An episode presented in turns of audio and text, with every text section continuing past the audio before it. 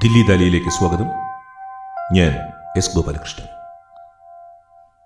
കൗവാലിയും ഒരു പോക്കറ്റടിക്കാരനും ഒരു ഓർമ്മചിത്രം पलकन की चित डार के मैं तो जाना लूंगी बुला जब मैंने ये कहा तो आवाज आई बहुत कठिन है बहुत कठिन है डगर पन गति बहुत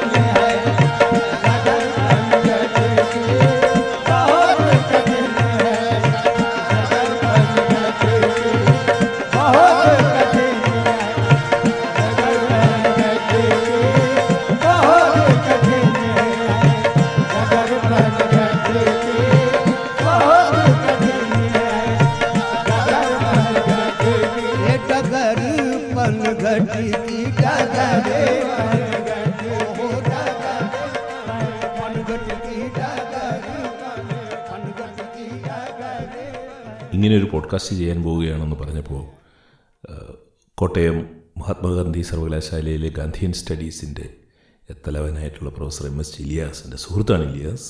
ഇലിയാസ് എന്നോട് പറഞ്ഞു സമാനമായ ഞാനീ പറയാൻ പോകുന്നത് എനിക്ക് ഡൽഹിയിലെ നിസാമുദ്ദീൻ ഓലിയായുടെ ദർഗയിലുണ്ടായ ഒരു അനുഭവമാണ്. ഇതിന് സമാനമായ സമാന്തരമായ ഒരു കാര്യം കേരളത്തിലും ഉണ്ട് എന്ന് ഇലിയാസ് എന്നോട് പറഞ്ഞു. പൊന്നാനിയിലെ സൂഫി ഗായകൻ ആയിരുന്ന കെ വി അബ്ദുൾ റസാഖ് മുസലിയാരുടെ ശിഷ്യന്മാരിൽ ചിലർ പോക്കറ്റടിക്കാരായിട്ട് ജീവിച്ചവരാണ് ജീവിക്കുന്നവരാണ് എന്ന് ഇലിയാസിനോട് പറഞ്ഞു. ഈ കാര്യത്തെക്കുറിച്ച് പിന്നീട് ഒരിക്കൽ തീർച്ചയായും വിശദമായിട്ടൊരു പോഡ്കാസ്റ്റ് ചെയ്യുന്നതാണ് അതിനുള്ള ആഗ്രഹം എനിക്കുണ്ട്. ഇന്നത്തെ ഈ പോഡ്കാസ്റ്റ് അതായത് കവാലിയും ഒരു പോക്കറ്റടിക്കാരനും എന്ന പേരിൽ ഇന്ന് നിങ്ങൾ കേൾക്കാൻ പോകുന്ന പോഡ്കാസ്റ്റ് എന്റെ ഒരു ഡൽഹി അനുഭവത്തിൽ നിന്നും ഉള്ളതാണ് പോഡ്കാസ്റ്റിലേക്ക് സ്വാഗതം पास आते हैं मेरे और ना बुलाते हैं मुझे पास आते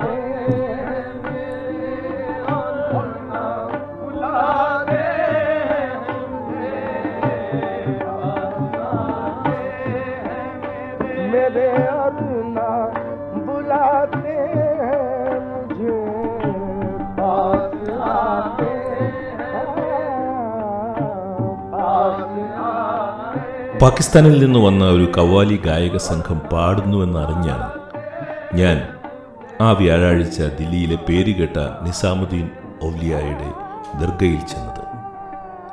കുറച്ച് സംഗീതാസ്വാദനവും കൂടുതൽ മതേതരത്വവും കലർത്തിയ ഒരു പുതിയ കോക്ടെയിൽ ചേരുവ ദില്ലിയിലും പ്രാന്തപ്രദേശങ്ങളിലും സൂഫി സംഗീതം എന്ന പേരിൽ വൈകുന്നേരങ്ങളെ ശബ്ദായമാനമാക്കാറുണ്ട്. അതിലും ഭേദം ഔലിയായുടെ ദർഗയിൽ കോലാഹലങ്ങൾക്കിടയിൽ ഉയരുന്ന കവാലി സംഗീതം തന്നെ എന്ന് കരുതി ഞാൻ ഒരു കോണിൽ ഇരുന്നു. ബഹുത് കഠിൻ ഹേ എന്ന് തുടങ്ങുന്ന അമീർ ഖുസ്രുവിന്റെ ഗാനം മുളങ്കാട്ടിൽ തുലാവർഷം പോലെ ഇരമ്പുകയായിരുന്നു ആ വൈകുന്നേരം.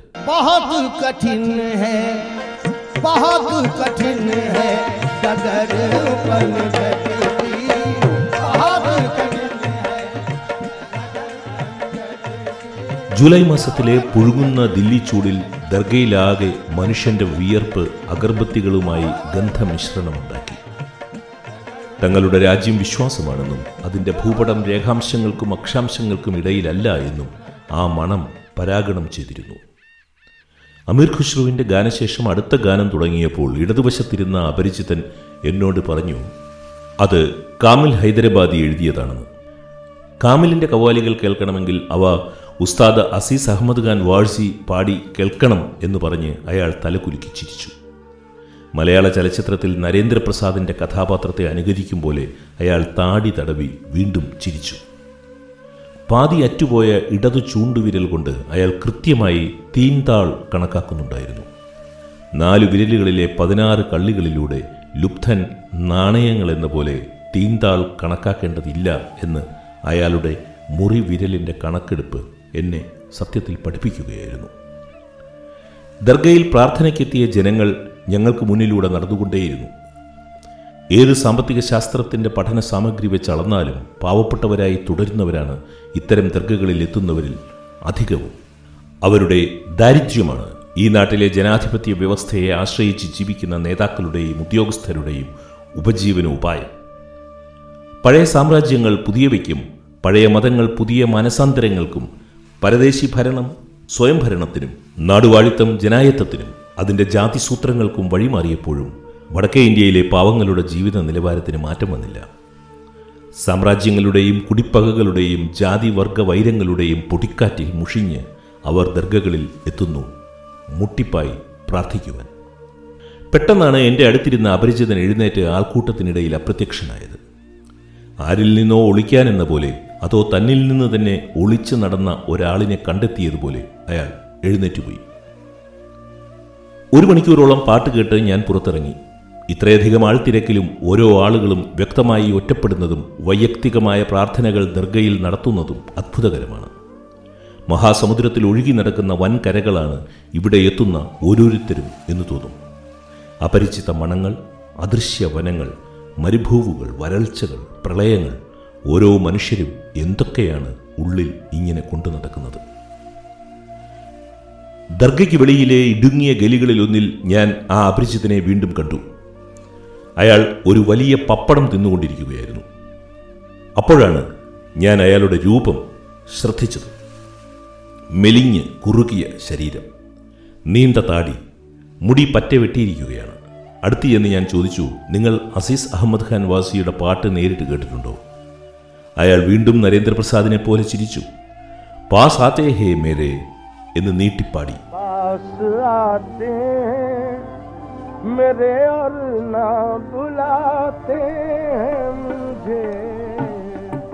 വാഴ്സിയുടെ കൗവാലികൾ ഹൈദരാബാദിലും ദില്ലിയിലും അജ്മീരിലും പലതവണ കേട്ടിട്ടുണ്ട് എന്ന് അയാൾ പറഞ്ഞു. മുപ്പത് കൊല്ലങ്ങൾക്ക് മുൻപ് കേട്ട ഗാനം ഇന്നലെ എന്ന പോലെ അയാൾ ഓർത്തിരിക്കുകയാണ്. അയാൾ പേരൊന്നും പറഞ്ഞില്ല. പേര് ചോദിച്ചപ്പോൾ പോക്കറ്റടിക്കാർ പേര് വെളിപ്പെടുത്താറില്ല എന്ന് പറഞ്ഞ് അയാൾ പൊട്ടിച്ചിരിച്ചു. എന്റെ വലം കൈ പെട്ടെന്ന് പോക്കറ്റിടം തിരഞ്ഞു. അയാൾ അത് കണ്ട് വീണ്ടും ചിരിച്ചു. തന്നെ ഞാൻ അടുത്ത വ്യാഴാഴ്ച പോക്കറ്റടിക്കും വളർന്നു തൂങ്ങിയ മീശകൾക്കിടയിലൂടെ അയാൾ രഹസ്യം പറഞ്ഞപ്പോൾ ഇത്തവണ ഞാനാണ് ചിരിച്ചുപോയത് അലക്കിത്തേച്ച പെരുമാറ്റങ്ങളുടെ പകൽ മാന്യതയിൽ നിന്നും പടം പൊഴിച്ച് ഇത്തരം മനുഷ്യരുടെ കൂടെ നടക്കുന്നതിന് ഏതോ തിരിച്ചുപോകലിന്റെ ആകാംക്ഷയുണ്ട്. അയാൾ എന്നോട് ആവർത്തിച്ചു തമാശയല്ല ഞാൻ പോക്കറ്റടിച്ചാണ് ജീവിക്കുന്നത്. എനിക്ക് ജീവിക്കുവാനുള്ള പണം പടച്ചതമ്പുരാൻ മറ്റുള്ളവരുടെ പോക്കറ്റിലാണ് വെച്ചിരിക്കുന്നത്. പക്ഷെ അവരത് അറിയുന്നില്ല. പണമുള്ളവരെ ദർഗകളിൽ തമ്പുരാൻ കൊണ്ടുവരുന്നത് അവരെ എന്റെ മുന്നിൽ നിർത്താനാണ്. ദൈവം അവർക്ക് അങ്ങനെ ഒരു വഴി കാണിച്ചു കൊടുക്കുകയാണ്. ഞങ്ങൾ നിസാമുദ്ദീനിലെ തിരക്കേറിയ ഇടവഴികളിലൂടെ നടന്നു. അയാൾ അജ്മീരിൽ നിന്നും രണ്ട് ദിവസം മുന്നേ വന്നതേയുള്ളൂ. ഖ്വാജ മൊയ്നുദ്ദീൻ ചിഷ്തിയുടെ അജ്മീരിലെ ദർഗ സലീം ചിഷ്തിയുടെ ആഗ്രയിലെ ദർഗ ഹസ്രത് നസറുദ്ദീൻ ചിരാഗ് ദില്ലിയുടെ ദർഗ നിസാബുദ്ദീൻ ഔലിയായുടെ ദർഗ ഇങ്ങനെ സങ്കേതങ്ങൾ മാറി മാറി നടക്കുന്ന ഒരാൾ. അഞ്ചു കൊല്ലം മുൻപ് ഫത്തേപൂർ സിക്രിയിലെ സലീം ചിഷ്തിയുടെ ദർഗയിൽ വെച്ച് എന്റെ ബന്ധുവിന്റെ പോക്കറ്റടിച്ചു പോയ കാര്യം ഞാൻ സൂചിപ്പിച്ചപ്പോൾ അപ്പോൾ നമ്മൾ തമ്മിൽ പണ്ടേ അറിയാമല്ലേ എന്ന് അയാൾ പറഞ്ഞു. തൊണ്ണൂറാം വയസ്സിൽ അജ്മീരിൽ ഖ്വാജ മൊയ്നുദ്ദീൻ ചിഷ്തി പ്രാർത്ഥിച്ചുകൊണ്ടിരുന്നപ്പോൾ ഒരു യാചകൻ അടുത്തു ചെന്ന് കരഞ്ഞുവെന്നും പരമകാരുണികനും നിനക്കും എനിക്കും ഖജനാവില്ല എന്ന് ഖ്വാജ ആശ്വസിപ്പിച്ചു എന്നും പേര് വെളിപ്പെടുത്താത്ത പോക്കറ്റടിക്കാരൻ എന്നോട് പറഞ്ഞു. സലീം ചിഷ്തിയുടെ ദർഗയിൽ നൂൽ കെട്ടുമ്പോഴാണ് എന്റെ ബന്ധുവിന്റെ പേഴ്സ് മോഷണം പോയത്. അക്ബർ ചക്രവർത്തിയുടെ ആത്മീയ ഗുരുവായിരുന്ന സൂഫി സന്യാസി സലീം ചിഷ്തിയുടെ ഖബറിനു ചുറ്റുമുള്ള അഴികളിൽ എന്തെങ്കിലും മോഹിച്ചുകൊണ്ട് ഒരു നൂൽ കെട്ടിയാൽ അത് ചിഷ്തി സാധിച്ചു കൊടുക്കുമെന്നാണ് വിശ്വാസം. അങ്ങനെ നൂൽ കെട്ടിക്കൊണ്ടിരിക്കുമ്പോൾ ബാഗിൽ നിന്നും പണം പോയതിലെ ദുരന്തഹാസ്യം ഞാൻ എപ്പോഴും ഓർക്കാറുള്ളതാണ്. നൂൽ കെട്ടുന്നത് പ്രാർത്ഥനയുടെ ഒരു രീതിയാണ്. നൂൽ കെട്ടുമ്പോഴുള്ള അനുഭവം ഞാൻ പുതിയ ചങ്ങാതിയുമായി പങ്കുവച്ചു. എന്തെങ്കിലും മോഹിക്കുവാൻ തീരുമാനിച്ച് നാം ദർഗയിലെത്തുന്നു. പക്ഷേ ചെറിയ അഴികളിലൂടെ നൂൽ വലിച്ച് കിട്ടുന്ന അവസരത്തിൽ മോഹിക്കുവാൻ പ്രാർത്ഥിക്കുവാൻ നാം മറന്നുപോകുന്നു. നീച്ചയുടെ പോലെ വളർന്നു തൂങ്ങിയ മീശ മുകളിലേക്ക് വകഞ്ഞു മാറ്റി ഒരു കവിൾ ചായ കുടിച്ചിട്ട് അയാൾ എന്നോട് പറഞ്ഞു ആത്മഹത്യ ചെയ്യാൻ തീരുമാനിച്ച മുഹൂർത്തത്തിൽ ഒരാൾക്ക് ഒരു തയ്യൽ സൂചിയിൽ നൂൽ കോർക്കാൻ കൊടുത്താൽ അയാളെ ജീവിതത്തിലേക്ക് നിങ്ങൾക്ക് തിരിച്ചു കൊണ്ടുവരാൻ കഴിയും. നൂൽ കോർക്കുന്ന സമയത്ത് നിങ്ങൾക്ക് പ്രാർത്ഥിക്കുവാൻ കഴിയില്ല. മറ്റൊരാൾക്ക് നിങ്ങളുടെ പോക്കറ്റടിക്കാൻ ഒരവസരം എന്നേ ഉള്ളൂ. നമ്മുടെ പ്രാർത്ഥനകളിൽ ഇത്തരം ഒരു അന്ധക്കണമുണ്ട് പ്രാർത്ഥനകളുടെ സുപ്രധാന മുഹൂർത്തത്തിൽ പ്രാർത്ഥിക്കാൻ മറന്നുപോവുക. പരമകാരുണികനായ ദൈവം അനുഗ്രഹത്തിന്റെ വഴി തുറക്കുന്ന സമയം നിങ്ങൾ ആ അശ്രദ്ധയുടെ പിടിയിലായിരിക്കും. ഇതൊരു കെണിയാണ്. ചിഷ്ടിയുടെ ശവകുടീരത്തിൽ നിങ്ങൾ നൂലുകൊണ്ട് ഉരാക്കുടുക്ക് കെട്ടുന്നത് പ്രാർത്ഥനയിലെ കെണിക്ക് സ്മാരകമായിട്ടാണ്. അയാൾ ഉറുദു കലർന്ന ഹിന്ദിയിൽ ഇതൊക്കെ എന്നോട് പറഞ്ഞുകൊണ്ടിരിക്കുമ്പോൾ സത്യത്തിൽ ഞാൻ അമ്പരന്നുപോയി. അയാൾ തുടർന്നു പ്രാർത്ഥനയ്ക്കായി ഒഴിഞ്ഞുവെക്കുന്ന മണിക്കൂറുകളിൽ വ്യതിയാനങ്ങളാണ് മുഴുവൻ. എന്നാൽ മനമുരുകി പ്രാർത്ഥിക്കുന്ന വേളയിൽ ഒരു അന്ധകണമുണ്ട്. മോഹിക്കുവാൻ മറന്നുപോകുന്ന സുന്ദരമായ ഒരു തമോ ബിന്ദു.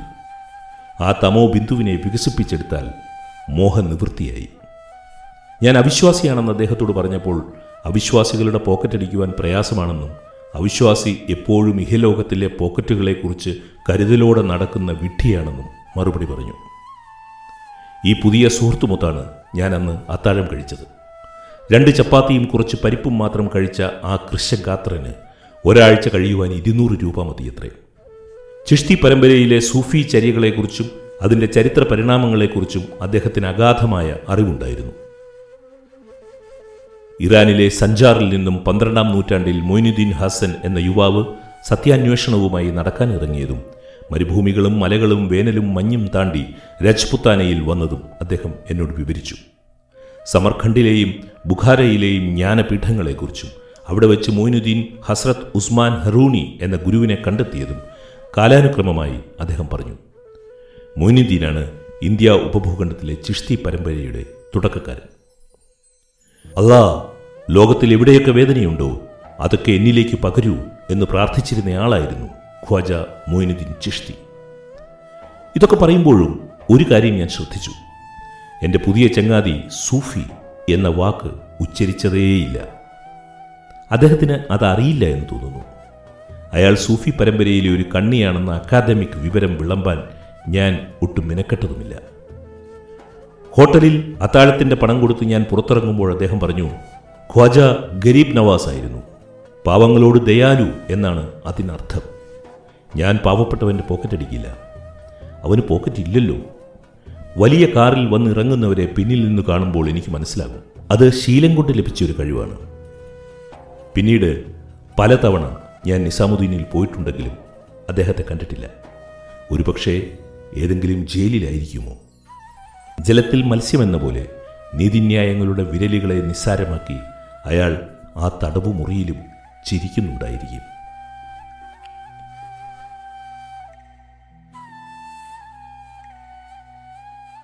കൗവാലിയും ഒരു പോക്കറ്റടിക്കാരനും ദില്ലി ദാലിയുടെ ഈ ലക്കം ഇവിടെ അവസാനിക്കുന്നു കേട്ട സുമനസ്സുകൾക്ക് നന്ദി സ്നേഹപൂർവ്വം എസ് ഗോപാലകൃഷ്ണൻ आते हैं मेरे और ना बुलाते हैं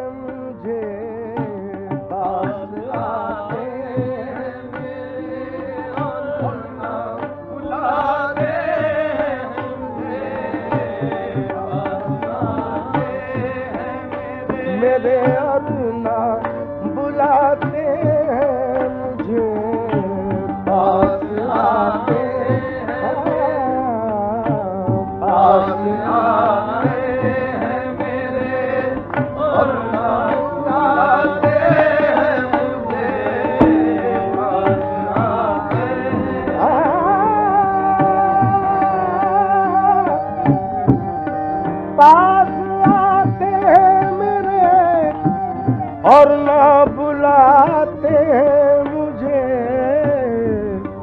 ये भी क्या कम है कि वो याद तो आते हैं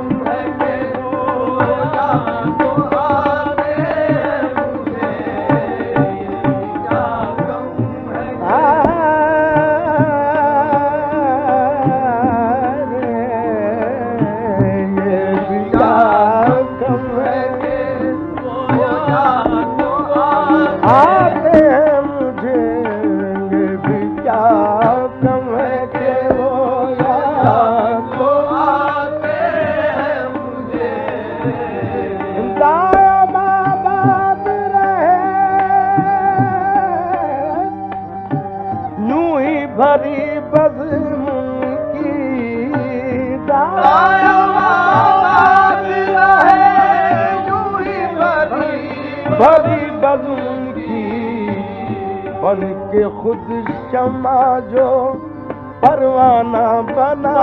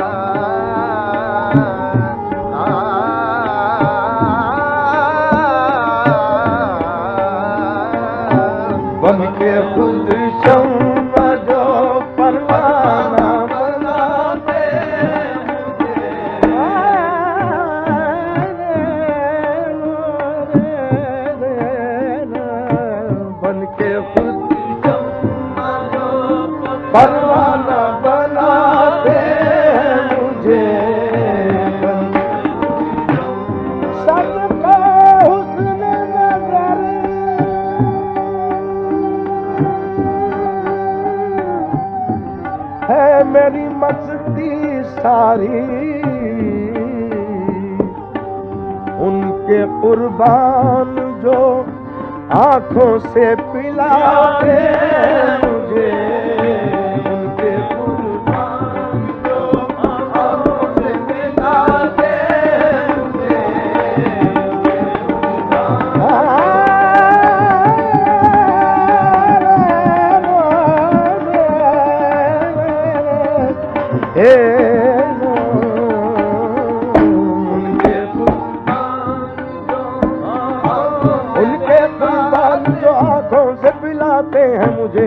के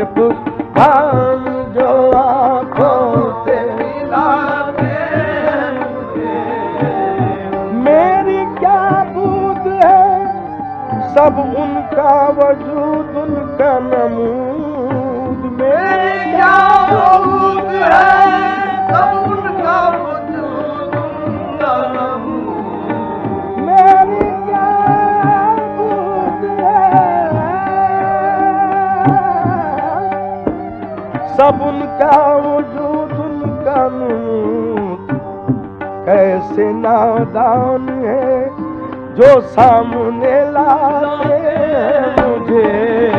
कैसे नादान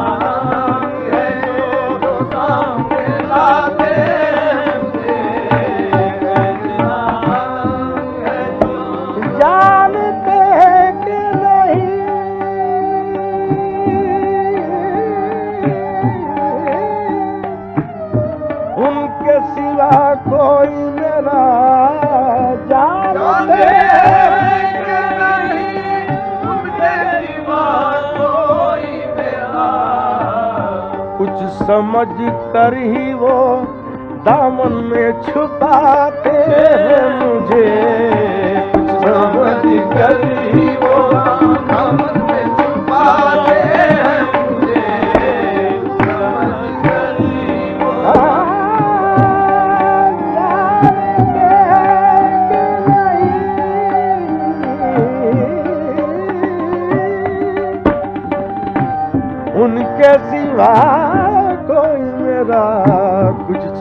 जी करीबो दामन में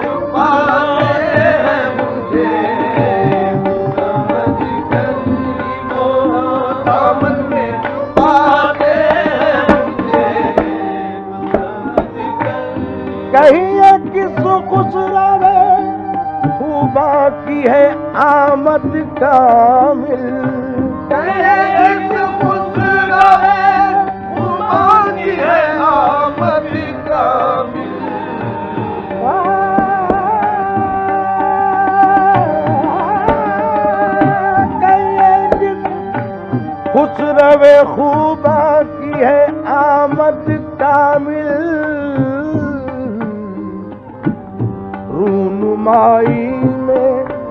आलम न सर मुझे।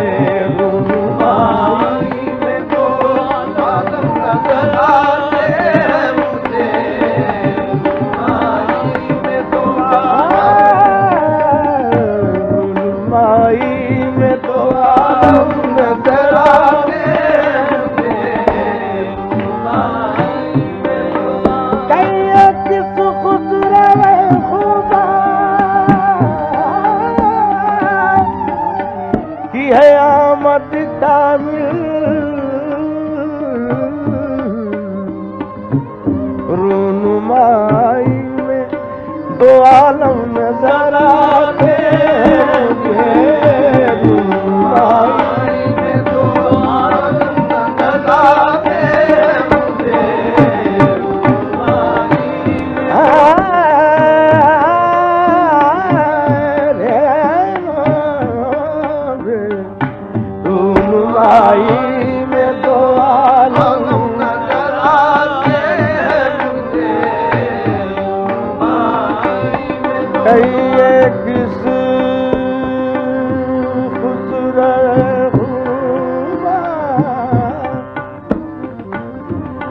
کی ہے آمد کامل